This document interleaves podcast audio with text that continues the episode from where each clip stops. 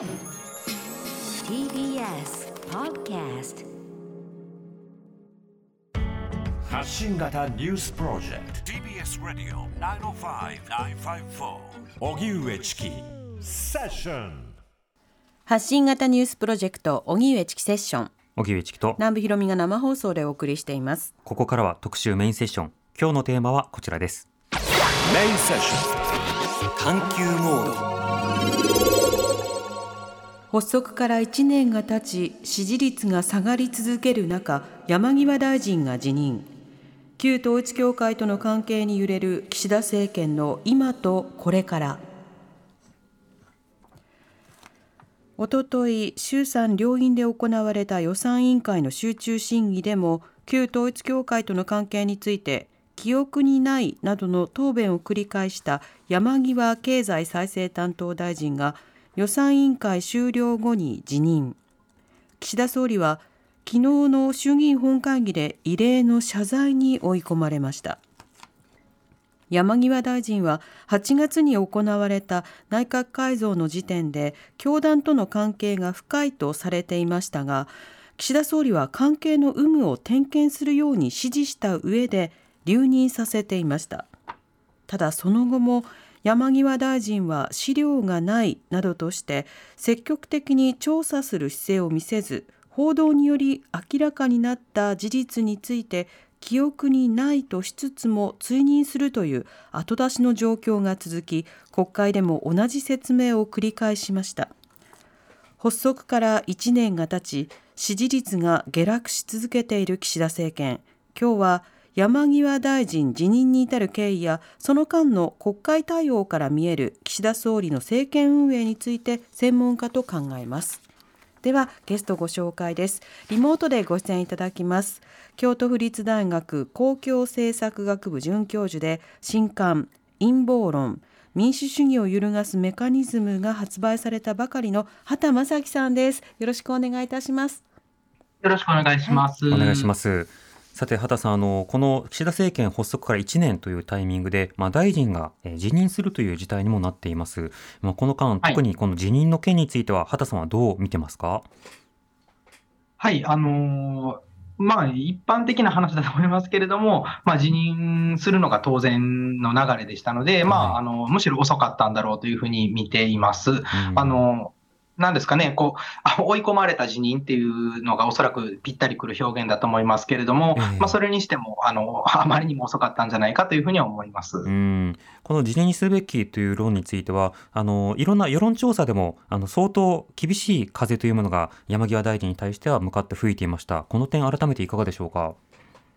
そうですね、まあ、あのおそらく、まあ、も元となるのは、やはりこう安倍首相の,、まああの銃撃事件の後からの統一教会の流れあの統一教会と自民党のつながりの流れだと思いますが、はい。まあ、基本的にはですね、まあわ、あのこれも別にあのインタビューしたとかそういうわけじゃないですが、まあ、少なくとも客観的な報道を見ていると、ですね自民党は多分その統一教会の問題をそんなにこうここまでですね響く問題だと思ってなかったんじゃないのかなというふうに思うわけです。それは今でももしかしたらそう思ってるところがあってですね、うんあのまあ、それが山際大臣のこうまあ、辞任に、なんていうんですかね、まあ、実質的には更迭に近いと思うんですけれども、まあ、そういうところまであのなかなか引っ張れなかったっていうことなんじゃないか、まあ、この流れとしてはですね、うん。じゃないかなと思っていますね。なるほど。軽視していなければもっと早期にまあ決断できたはずだが、まあ、そのあたりのそのギャップがあったのではないかということです。あの一方で世の中のあの例えば有権者であるとか一般の方のこのまあ、政策やあるいは政権に対する見方や旧統一教会関係についての注目度というのは高いと見ていいんでしょうか？そうですね、まあ、私もあのこの間、あのまあ、ちょこちょこっと世論、ちょこちょこっと、まあ、仕事で世論調査はしますけれども、はいやはりこう世論の目っていうのは、ですね、まあ、統一教会との自民と自民党、まあ、あるいは、まあえー政治家との関係に向いているっていうのは、間違いなくそれは強くあるというふうに思っています。うん他方で言えば、それがですね、あの例えば、まあ、今、選挙はちょっと近くないと思うんですけれども、はいまあ、選挙とかですね、あるいは、まあ、あの内閣支持、あ、ごめんなさい、えっと、政党支持率を見ていってもですね、自民党の支持率があんまり下がっていないっていうところもあってですね、うんまあ、それがその政党の評価までつながってないんじゃないのかなっていうのは少し思ったりもします。なるほど。あの政策の点っていうと例えば、まあ、今選挙というのは近くないですけれども有権者の方があるいは一般の方々があのどういった政策こそ議論してほしいかとかどういった点を重視して政党を評価するかこの点は今どうなってるんでしょうか？はい、あのまあ、選挙が近くないとですね、どうしても、あのこれはあの別にここの時期だけの問題ではなくて、選挙がない時期って基本的に、まあ、多くの人、多くの人というとまだ語弊があるんですけれども、まあ、あんまりこう、政治に目を向けない傾向があってですね、とりわけまあ参議院と衆議院終わってです、参議院選挙と衆議院選挙終わって黄金の3年間と言われますけれども、まあ、この空白期間っていうのは、あまあ、有権者が政治に目を向けにくい時間でもあるということなので、まあ、こうした中で、まあ、政策に注目するより、まあ、そういうふうな状況を考えるとですね、まあ、どちらかというと政策に注目するというよりも、まあ、あの政策以外の部分、例えばまさに統一教会の問題やスキャンダルですね、はい、あのまあそれは金銭的なスキャンダルや性的なスキャンダルに目が向きやすいっていうのは、これ、先行研究でも言われているところなので、はい、まあ、そういう部分がですね、あのまあ、あのよりなんていうんですかね、政権にとってはダメージを受けやすいような環境になっているっていうことはあると思います。なるほど一般的にはこの選挙がない時期というのは、あのまあ、政権にとっては逃げ切りに図れるというか、まあ、何でもできるような自由な時間じゃないかって思われがちだけれども、むしろそういった政治スキャンダル、とりわけ今回のような旧統一教会の問題などに、より焦点を当てやすい時期になってしまうんですか？まあ、そうですね。あの政策に注目するっていうのは、やっぱりこう、まあ、例えば子育て支援だったりとか、はい、まあ、給付金だったりとかっていうのは、まあ、あの思い返していただくとあの分かりやすいと思うんですけれども、やっぱりこう選挙が近づくと、金をまくっていう、まあ、それはあるわけですね、はい、で。そういう時期っていうのは、やっぱりこう有権者も、お金っていうのはまさに政策、まあ、そのどこに充てる政策かっていうのは別にしても、まあ、政策的な手当ということになりますので、うん、まあ、有権者はそれに、えーまあ、目を向けますし、まあ、分かってる、それが分かってるから、政治家政党も、まあ、そう目を向けるように、まあ、分配するっていうかですね、はい、まあ、悪く言えばばらまくというふうなことをやりますが、選挙がなければばらまく必要っていうのは、そんなに、まあ、あのまあ、政治的にはですね、必要なことでああ、政策的には必要であっても、政治的に必要でないっていう状況なので、まあ、そうするとですね、政策が動か、まあ、そんなに大きく動かないっていう時期ですね、はい、で。そうなってくると、相対的に政策に対する注目っていうのは、世論の注目っていうのは減っていくというふうなメカニズムだろうと思いますね。まあ、そんなタイミングで旧統一教会について多くの方々がまあ注目をしている、まあ、政策だけではなくて国会での論戦も見守っているという状況ですけれども先ほど話されていたようにあの政権支持率はこの間ちょっと下がってるんですね。で一方で、まあ、それにはあの国葬賛成反対とかいろんなあの要因などもありましたけれども、一方で自民党の支持率はそんなに下がってない、この点はどういったメカニズムを考えればいいんでしょうか？はい、あの実はこれはあの僕自身もちょっと今研究したいなと思ってデータを集めたりいろいろしてるところなんですけれども、はい、まあ、一つの、まあ、傍証というかですね、あのその証証拠じゃないな、なんていう言い方して難しいですが、まあ、僕が取ってる世論調査のデータを見ていると、確かに支持率は下がっていなくて、あの内閣支持率は下がっていても、政党の自民党の支持率は下がっていないんですが、うん、その根底にあるですね、まあ、この前ラジオでさせてもらった時もお話ししたんですが、まあ、我々よく感情温度っていうのを使いますっていう話したんですが、まあ、要は好感度みたいなものですね。で、この好感度を見てみると、確かにですね、その参議院選挙の、まあ、要はあの事件があった時に比べて、自民党の感情度っていうのは、大体3、4度ぐらいちょっと減ってるっていうか、ね、下がってるんですね。ちょっと嫌われつつあると。そうそうです、そうです、はい、自民党が、まあ、あのそれで野党が上がってるわけでもないんですけれども、まあ、単純に自民党の、まあ、好感度っていうのは下がっていて、まあ、ある意味、そのベースラインみたいなものがちょっとどんと下がっていってるっていう部分はあるんだろうと思います。他方で、まあ、それが下がったからといってですね、まあ、例えば、まあ、一つの可能性は野党に行く、もう一つの可能性は無党派に行くっていうことなんですが、まあ、無党派の可能性はあっても、野党に行く可能性がないということになると、まあ、あのもちろん無党派が多少増えるってことはあると思うんですが、はい、まあ、自民党支持以外に支持してる人はですね、もう移りようがないっていうところもあって、まあ、自民党の支持率はそんなに変わらないということだろうけれども、まあ、少なくともその今の統一教会の問題なんかをまあきれいにしてくれるような、まあ、そういうリーダーっていうのを求める声っていうのが、まあ、内閣支持率の低下に影響を与えているんじゃないかなというふうに思います。ということは、岸田さん、だめだと。で、自民党ちょっと嫌いになったと、でも投票するなら自民党かな、みたいな考え方の人が相当程度のボリュームいるという感じですか？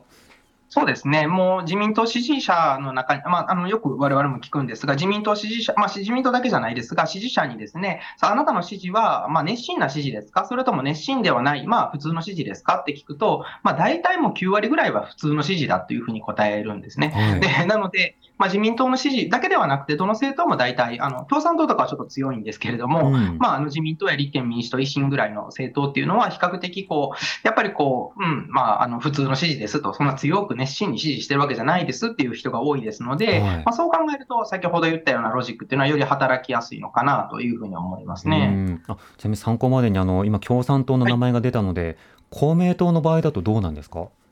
あ公明党も強いです。あ公明党と共産党はやっぱりこう、えー強いですけれども、でもそれでもですね、熱心な支持だっていうのって、まあ、ちょっと今すぐデータ見えないですけれども、まあ、大体4割とか3割とかですね、あ他の政党は1割ぐらいですけれども、はいはい。公明共産あたりで3割から4割ぐらいで、まあ、裏返せば6割ぐらいは普通の支持ですっていうふうな人が多いですうね。んなるほど、まあ、そういった中、その岸田政権のさまざま支持率が下がっている、この支持率減少の背景は、旧統一教会の割と影響が大きいのか、それとも国葬とかコロナ対策とか積み上がってきたものなのか、この点はどう見てますか？はい、あのまあ、やはり一つ、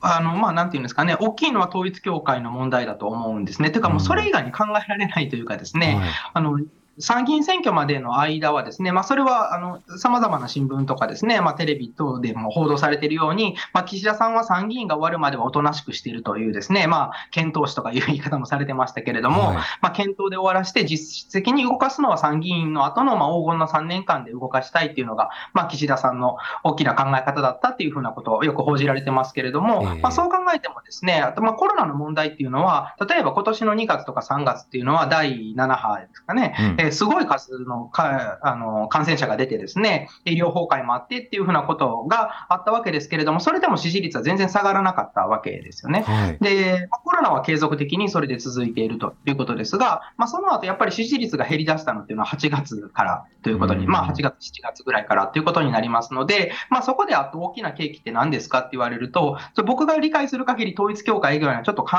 えられないですので、はい。まあやっぱりそこの部分が大きく影響してるんだろうと、まあ、それはほぼ間違いないというふうに思いますね。うん。で、その上で、まあ、それの中に国葬っていうものも含まれているし、まあ、その山際大臣のように、まあ、その政治家とのゆあの癒着関係というんですか、癒着じゃないですね、なんていうか、こう、えーべったりな関係っていうところも含まれていて、まあ、それを切り分けるのはちょっと難しいと思うんですが、まあ、もろもろのところで統一教会の問題ということになってるんだろうと思いますね。うん。こうした点、まあ、旧統一教会との関わりの話もそうですが、はい。そもそもの決断についてのメール、たくさんいただいております。えーリスナーの方からいただいているのでご紹介しますね。まずトム10969さんからです、えー岸田総理は判断が遅すぎます。小泉元総理はトップダウンで何でも決めました。2002年の日朝首脳会談も画期的でした。政治家は判断力が命ですと。いただいてます。はい、それからラジオネームパーチェさん、ありがとうございます。ありが。とうございます。岸田政権の発足当初は格差解消のための所得の再分配平和志向の外交政策などを実行してくれるのではと期待していました。しかし政権発足後のコロナ対応の無策ぶり国会の承認なき国葬の決定統一教会の問題の対応の鈍さを見るにつけとても失望しています。総理といっても背後の自民党内の力関係が常に透けて見えますし内閣官房自体も安倍政権時代の人材のままでリーダーシップを発揮できない状況が続くのではと勘ぐってしまいますといただきました。はい、そしてラジオネームもちこさんからのメールです。ありがとうございます。岸田総理は21年の自民党総裁選で聞く力を強調されていましたね。もちろんその力も重要だと思うんですが、一国一城の主に主に求められているのは聞く力よりもその先にある決断力ではないでしょうか。今のままでは不安ですと。うん、まあ、いろんなあの聞く力がない決断するのが遅かったという話があったりします。あの畑さんあのこの間とりわけ、えー政権への支持率を下げた層つまり政権支持していたけれども離脱した層っていうのは何か特徴とか共通点というのはあるんでしょうか？まあ、あの一つはやっぱりこう自民党の支、まあ、ももちろんあの岸田政権を支持している人が全員自民党を支持しているわけでもないんですけれども、はいまあ、でもほとんど自民党支持とかぶってると思うんですが、うんやっぱりそういうふうなところから、あのまあ、その政党に対する不信感っていうのが、あのなんていうんですかね、えーまあ、政権への不信感につながっているっていう部分はそうと当然あってですね、うん。まあ逆に言うと自民党がもう少ししっかりですね、あのなんていうか調査をするとか、まあ、あの調調査、まあ、うんそうですね、調査をするとかですね、まあ、茂木さんとか、一時期ですね、なんかこれは調査じゃないとかなんとか、よくわかんないこと言ってました。そうそうです。ね。でそういうふうな姿勢が自民党と、やっぱりこう、まあ一般、私が一般人だとしてもですね、あ一般、まあ私も一般人ですけれども、はい。まあその特に政治に詳しくない人間だったとしても、やっぱりそれって結局何か関係があるからそうやってあやふやにしてるんだろうっていうふうに、まあ勘ぐるというかですねうん、理解するのは、これは当然のことでして、まあそういう政党なんだっていうことを考えれば、当然、えー自民党も支持しないということに、まあ自民党を支持しないというよりも、まああの政府はそういうふうな政権のあり方っていうものは支持しないというふうな形に流れていくんだろうというふうには思います。うんなるほど。これ岸田政権発足から1年ということになりました。で今のパーチさんのメールにもあったんですけれども、あの例えば新しい資本主義とか、あの分配と成長の好循環とか、またはその外交政策などについてもいろいろ述べていたりしたわけですね。で、まあ今でも私あの新しい資本主義が一体何なのかっていうのが理解できないままの1年間を過ごしたわけですけれども、あの畑さんはこの1年間の岸田政権の運営についてはどう見てますか？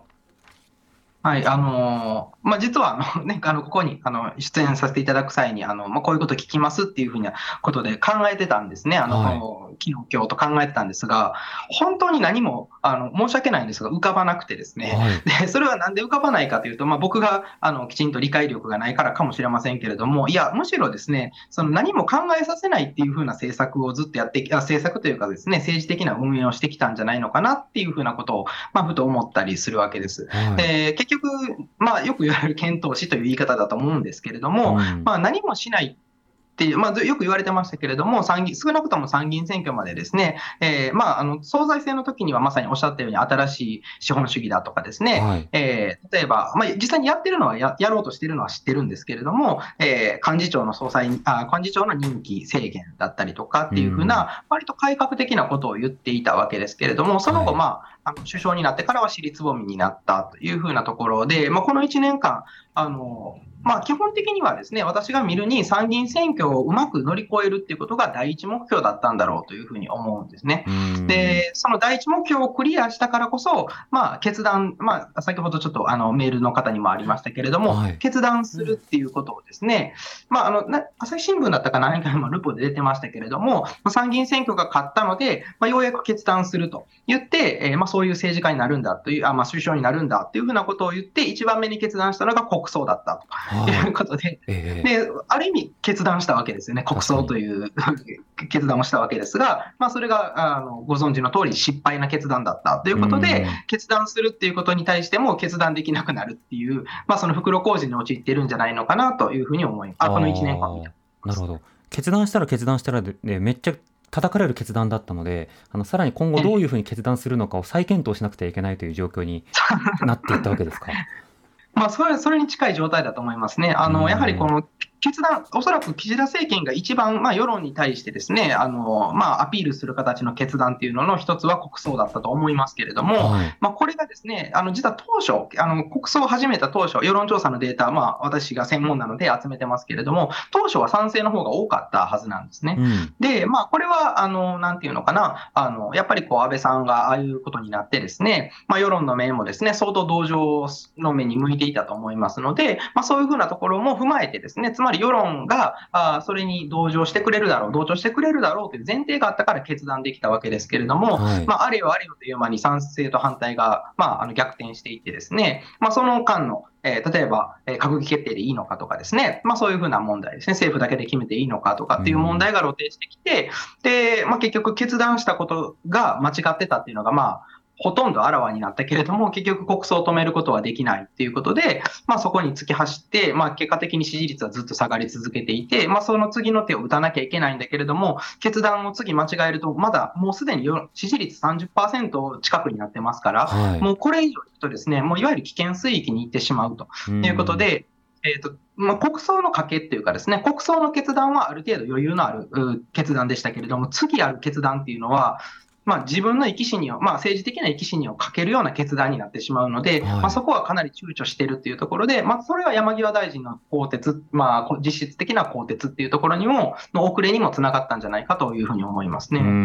うんまあ、今回の更迭がじゃあ支持率にどう影響を与えるのかとかあとそのマイナンバーカードとかいろんなものがね同時に今出たりしていますけれども、はいそうしたものがどういった論点になっているのかも見ていきたいと思います。で今あの少しお話が出てきたその安倍さんがあのああいった形のお亡くなりになった、まあ、殺害されたという、まあ、そうした一件これはあの岸田政権は、まあ、その当初あの強力な、まあ、保守層などに対してアピールのためにこの国葬というものを、まあ、ぶち上げたというおそらくそういった経緯もあるかと思うんですがそれはその後大きな誤算として旧統一教会の問題が次々と出てきて果たしてそれでいいんだろうかみたいな疑問も出てきた点はあると思うんですね。ただでもこの、はい安倍さんっていう方へのあの世の中の見方というもの自体があのそれほど大きな影響を受けてないあるあるいはそこまでその否定的な感情が高まってないこれはあの畑さんの研究でも指摘されていましたけれども改めてこれどういったことなんでしょうか？はい、あのーまあ、安倍さんに対する、あの、まあ、なんていうんですかね、感情っていうか、まあ、あの、思いっていうか気持ちっていうんですかね、まあ、こういうものは、あの、実はこう、あの、安倍さんが亡くなる前はですね、あの、ちょうど直前ということですが、まあ、僕のデータを見てもですね、実は、あの、かなり低いんですよね。はい。えー100点満点でいうと、大体安倍さん、あのえーと殺害される直前までの安倍さんの好感度を調査調査したら40点ぐらいで、まあ、大体立憲民主党が38点ぐらいなんですけれども、うんまあ、実はそんなに変わらないぐらいで、まあ、岸田さん47点とかそれぐらいなんですけれども、はい。まあ、そういうふうな感じでですね、まあ、安倍さんへの評価っていうのが必ずしもその殺害前は高くはもうなかったっていうことは言えると思うんですね。ええでただ、殺害されたことによって上がったっていうのは、まあ、これはあの皆さんも多分あの感覚的にお分かりだと思いますし、実際にデータ上もそういうふうに現れていて、うんでその安倍さんの交換っていうのが、えー今もどうなってるのかっていうのは、まあ、ちょっともうちょっと調査してみないとわからないんですが、おそらはいくそんなに下がってはいないと思うんですよね。うんでまあ、安倍さん自身がもう何か反論することもできないですし、まあ、そういう昨日の野田さんの話じゃないですけれども、えもうえー何もお議論することができない状態ですので、まあそうなんですけれども、ただ安倍さんに対して支持してた人、まあそれまで支持してた人っていうのが、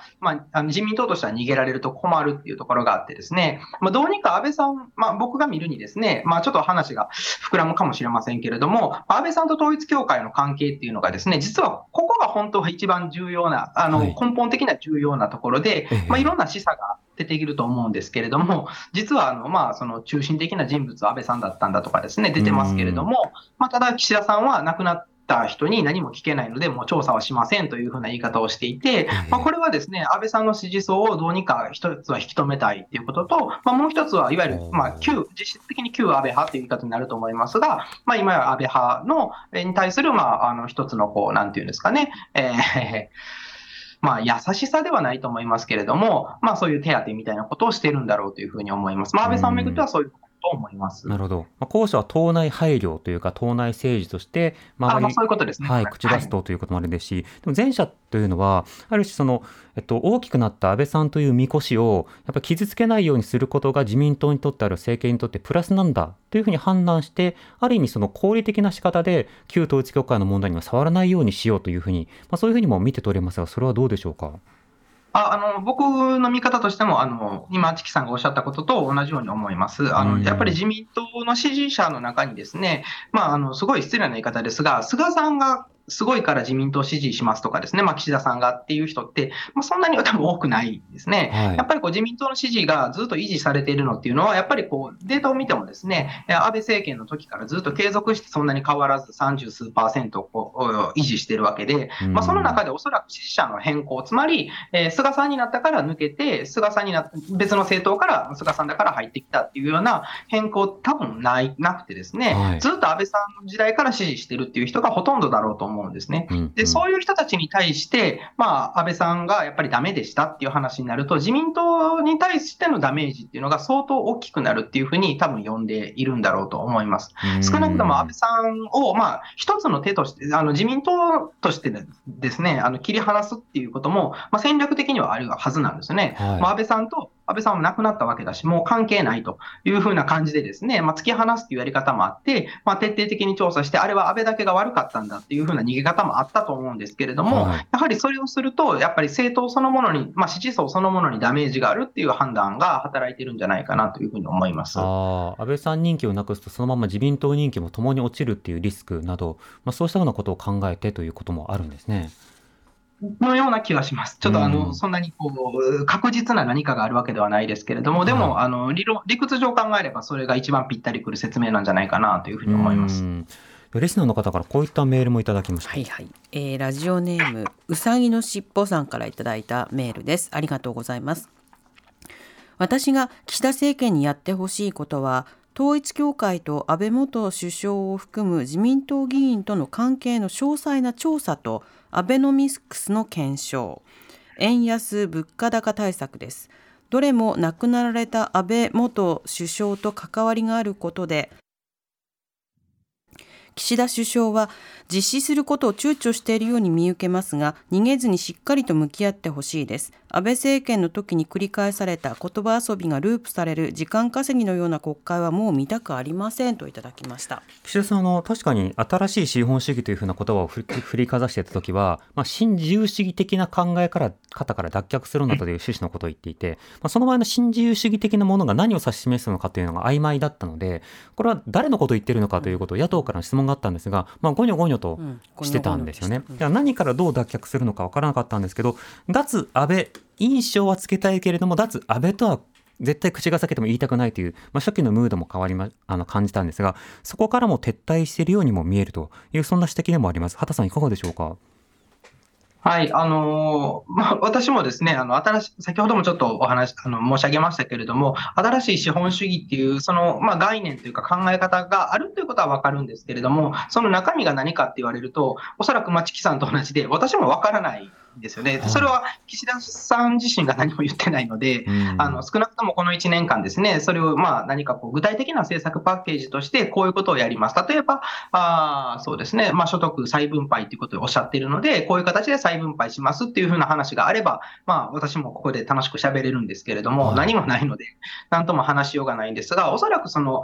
まあ、本心としてですね、まあ、その方向の路線として変えたいっていうのはですね、まあ、アベノミクスなんだろうなっていうのは、まあ、多分みんなそう思ってるんだと思いますけれども、うんアベノミクスのとりわけ金融緩和系のあお話っていうのに、まあ、やっぱりこう抵抗感があるんじゃないのかなというふうに思ったりもします。で、まあ、それに対して、えーまあ、その、なんていうんですかね、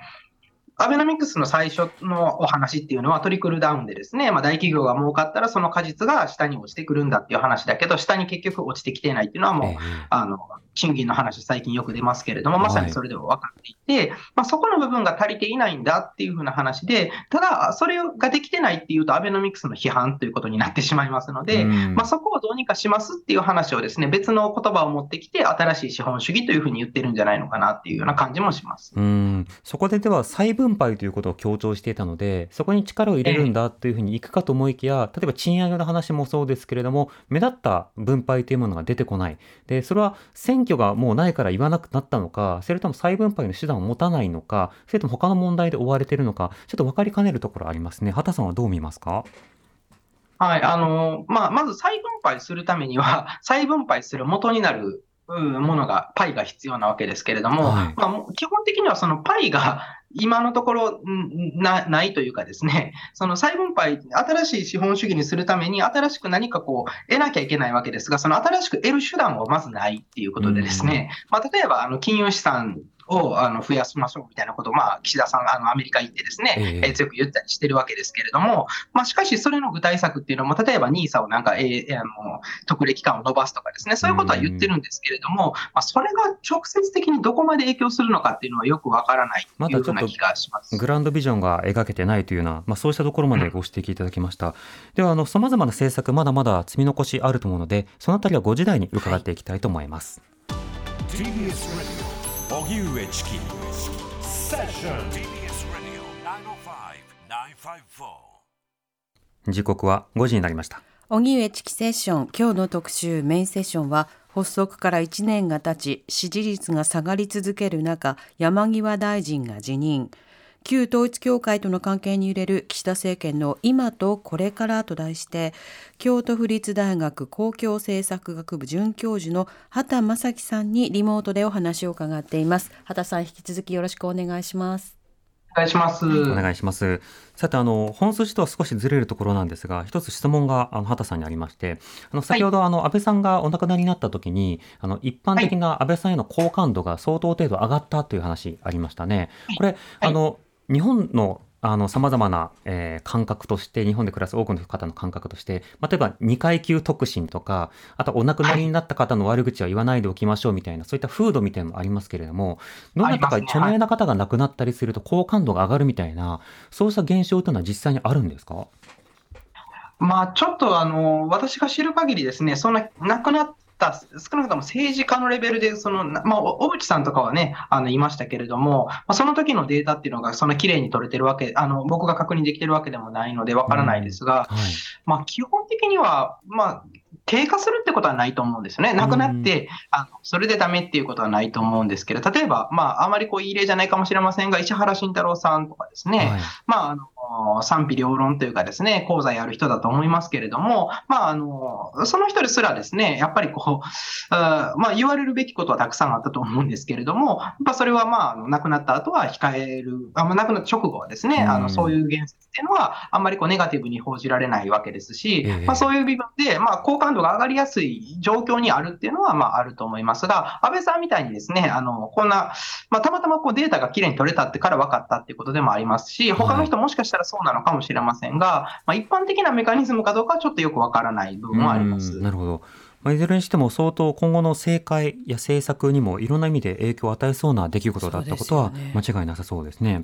で一方で今回その野党の動きというのも気になります。あの選挙協力というのはあの参議院選挙の際にはまあ衆院選ほどにはできていなかった各野党ですけれども、一方でこ今回の国会対策という点で言うと、いくつかの法律を、まあ、例えば立憲、維新、社民などが、まあ、共同で提出するなど、今までと異なった動きを示している点もあります。畑さん、こういった動きはいかがでしょうか？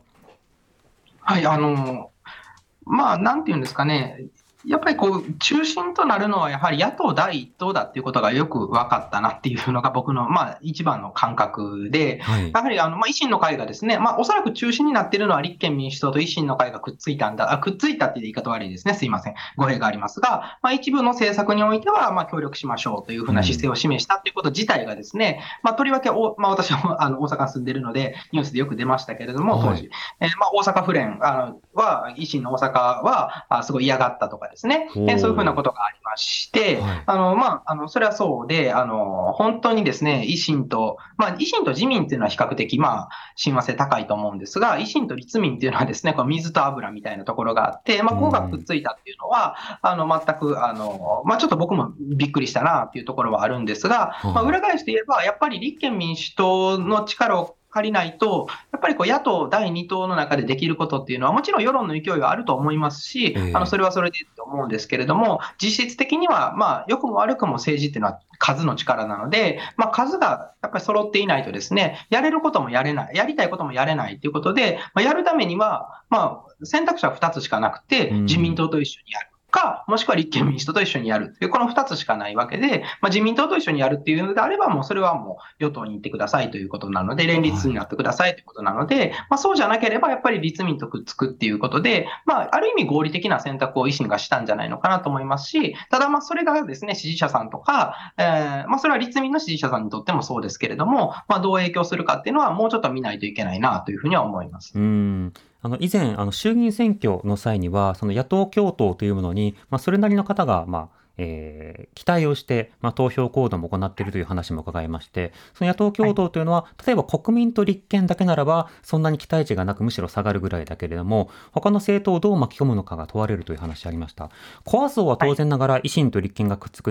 ことについてそれぞれのコア層が反発すると思うんですが例えばより広く政策協定などを維新立憲あるいはまあ共産を入れるかどうかは、まあ、共産と維新のあの水と油以上の多分価格反応だと思うので そうですねそのあたりがどうなるのかはともかくあの一般有権者の感覚や期待値というのはそのあたりどう見ればいいんでしょうか？そうですね、まあ、あの私がやってるあの、まあ、いくつかちょっとやってる研究の中でもですね、まあ、野党に対するあの私の研究だけじゃなくてっていうことですが、あのまあ、例えばあのついこの間ですね、読売と早稲田の調査があって、野党に期待しますかっていうと、まあ、あのそんなにあの今の野党にですね期待する感覚っていうのは低いんですけれども、まあ、自民党に対峙する野党っていうのはどう思いますかって聞くと、必要だっていうのが7割ぐらいあるんですよね。で今の野党があのどうかってことは別にして、野党という存在そのものに対しては肯定的なので、でまあ、野党というやりじゃあ、どういう野党が望ましいのかって言われると、まあ、その一つとして、まさにこう維新がですね、伸ばしてる、あるいは国民民主党が伸ばしているようにですね、まあ、是々非々がいいのかどうかよくわからないんですけれども、はい、まあ、そういうふうな、まあ、協調路線をしないとですね、ただ数的に自民党に勝つためにはそうするしかないというのはですね、まあ、もしかしたら薄々ですね、あの、国、まあ、薄々というか、わかりませんけれども、まあ、多くの有権者も気づいているところなんじゃないのかなというふうに思っていて、まあ、そういう中で、あの、今回のような連携っていうのが、まあ、あの、失う指示もありますし、はい、戻ってくるというかですね、広がる指示もあってですね、そのプラスマイナスで考えたときに、まあ、僕個人としてはプラスになるんじゃないかというふうに思っていますけれども、まあ、ちょっとそれは分からないですね。僕の勝手な予想なので分かりませんが、まあ、今後ちょっと今始まったばっかりなので、もう少し支持率を見てみないと分からないなというところではあります。そうですね。また政党間でいろんなコミュニケーションを始めることで、政党そのものがいろいろな動きを、まあ、変化をしていくということも起こり得る。なんかそのあたり読めないところはあります。では、あの、国会ね、あの臨時国会、まだスタートして間もない状況ですけれども、はい、まあ、今国会、あるいは今後の岸田政権、その先に畑さん、注目されている点などはいかがですか？そうですね、うん、まあ、あの言い方は悪いんですけれども、まずは岸田政権がいつまで持つのかっていうのがですね、一つ今はそもそも。関心事ではあります。はい、はい、でまあ正直に言うとですね、僕の感覚ではですね、まあ、あの、まあ、僕も一応専門家なので、まあ、いろいろ分析したりとかしていてですね、9月ぐらいに支持率が40%ぐらいになって、これで下げ止めだろうなっていうふうな感覚がちょっとあったんですけれども、はい、まあ、10月の結果見てるとさらに下がっている、多くの新聞社の結果が下がっていてですね、多分この流れは先ほど一番最初にお話しされたように、統一教会系の問題がやっぱり尾を引いてるんだろうというふうに思いますし、それに対して、まあ、例えば調査権どうだっていう話を最近、まあ、よりアクティブにですね、自民党もこれはまずいということでやってると思うんですが、まあ、率直に言って後手であって、うんうん、えー、有権者はそれを評価しない。ね、あの、なんていうか、自分たちで議題を設定して、えー、これは私たちがやりますと言えば多分評価は上がるんでしょうけれども、はい、やらなきゃいけないからややってるっていう風な感じにしか見えないですので、まあ、そうした中で岸田政権が、まあ、少なくとも今国会で多くの時間割かれるのは統一教会系の問題であろうというふうに思います。はい、あのもちろん、えー、物価高とかも、えー、ウクライナの問題もあるんですけれども、まあ、やっぱりそこに割かれるとですね、それだけ、まあ、あダメージが大きくなってきて、それに、まあ、山際さんのようにですね、耐えれない政治家っていうのが実は、まあ、あの、いろんなジャーナリストがおっしゃってますけれども、実はもっといるっていう話があったりしますので、はい、まあ、その辺は、まあ、あの、報道がですね、どうやっていくのかっていうのも見ものですけれども、ちょっと個人的には耐えれないんじゃないのかなっていうのが、あの、率直に思うところです。ただ、あの、岸田さんの次に、じゃあ誰が総裁になりうるんだっていうふうに考えると、はい、ポスト岸田がやっぱりいない状態で、まあ、あの本来であれば河野さんとか、前回の総裁選でいいところまで行った人たちもいるんですけれども、まあ、現状では、まあ、いわゆる冷や飯食っていうような状態で立ち上がれるのかっていう、まあ、不確実性も高いので、まあ、ずるずる続くの可能性もあると思うんですけれども、まあ、ただ、もし、あの、なんていうか、挽回するっていうことを、僕まあ、もちろん挽回することを考えていると思うんですが、はい、例えば、例えばこ、この間のあ話題でもありましたが、公明党と一緒にですね、えっと、クーポンをすると、10万円相当のクーポンを作るというふうなこと言ってたりしますので、まあ、そういったあたりが、あのまあ、どこまで響くのかよくわからないんですけれども、響く政策打てるかどうか、それともこのまま沈むのかということですね。あの畑さん、お時間となりましたが、またあのいろんな分析の、はい、結果もまた聞かせてください。ありがとうございました。またよろしくお願いします。ありがとうございました。はい、今日は政治学者の畑正樹さんにお話を伺いました。TBS Radio 荻上チキセッション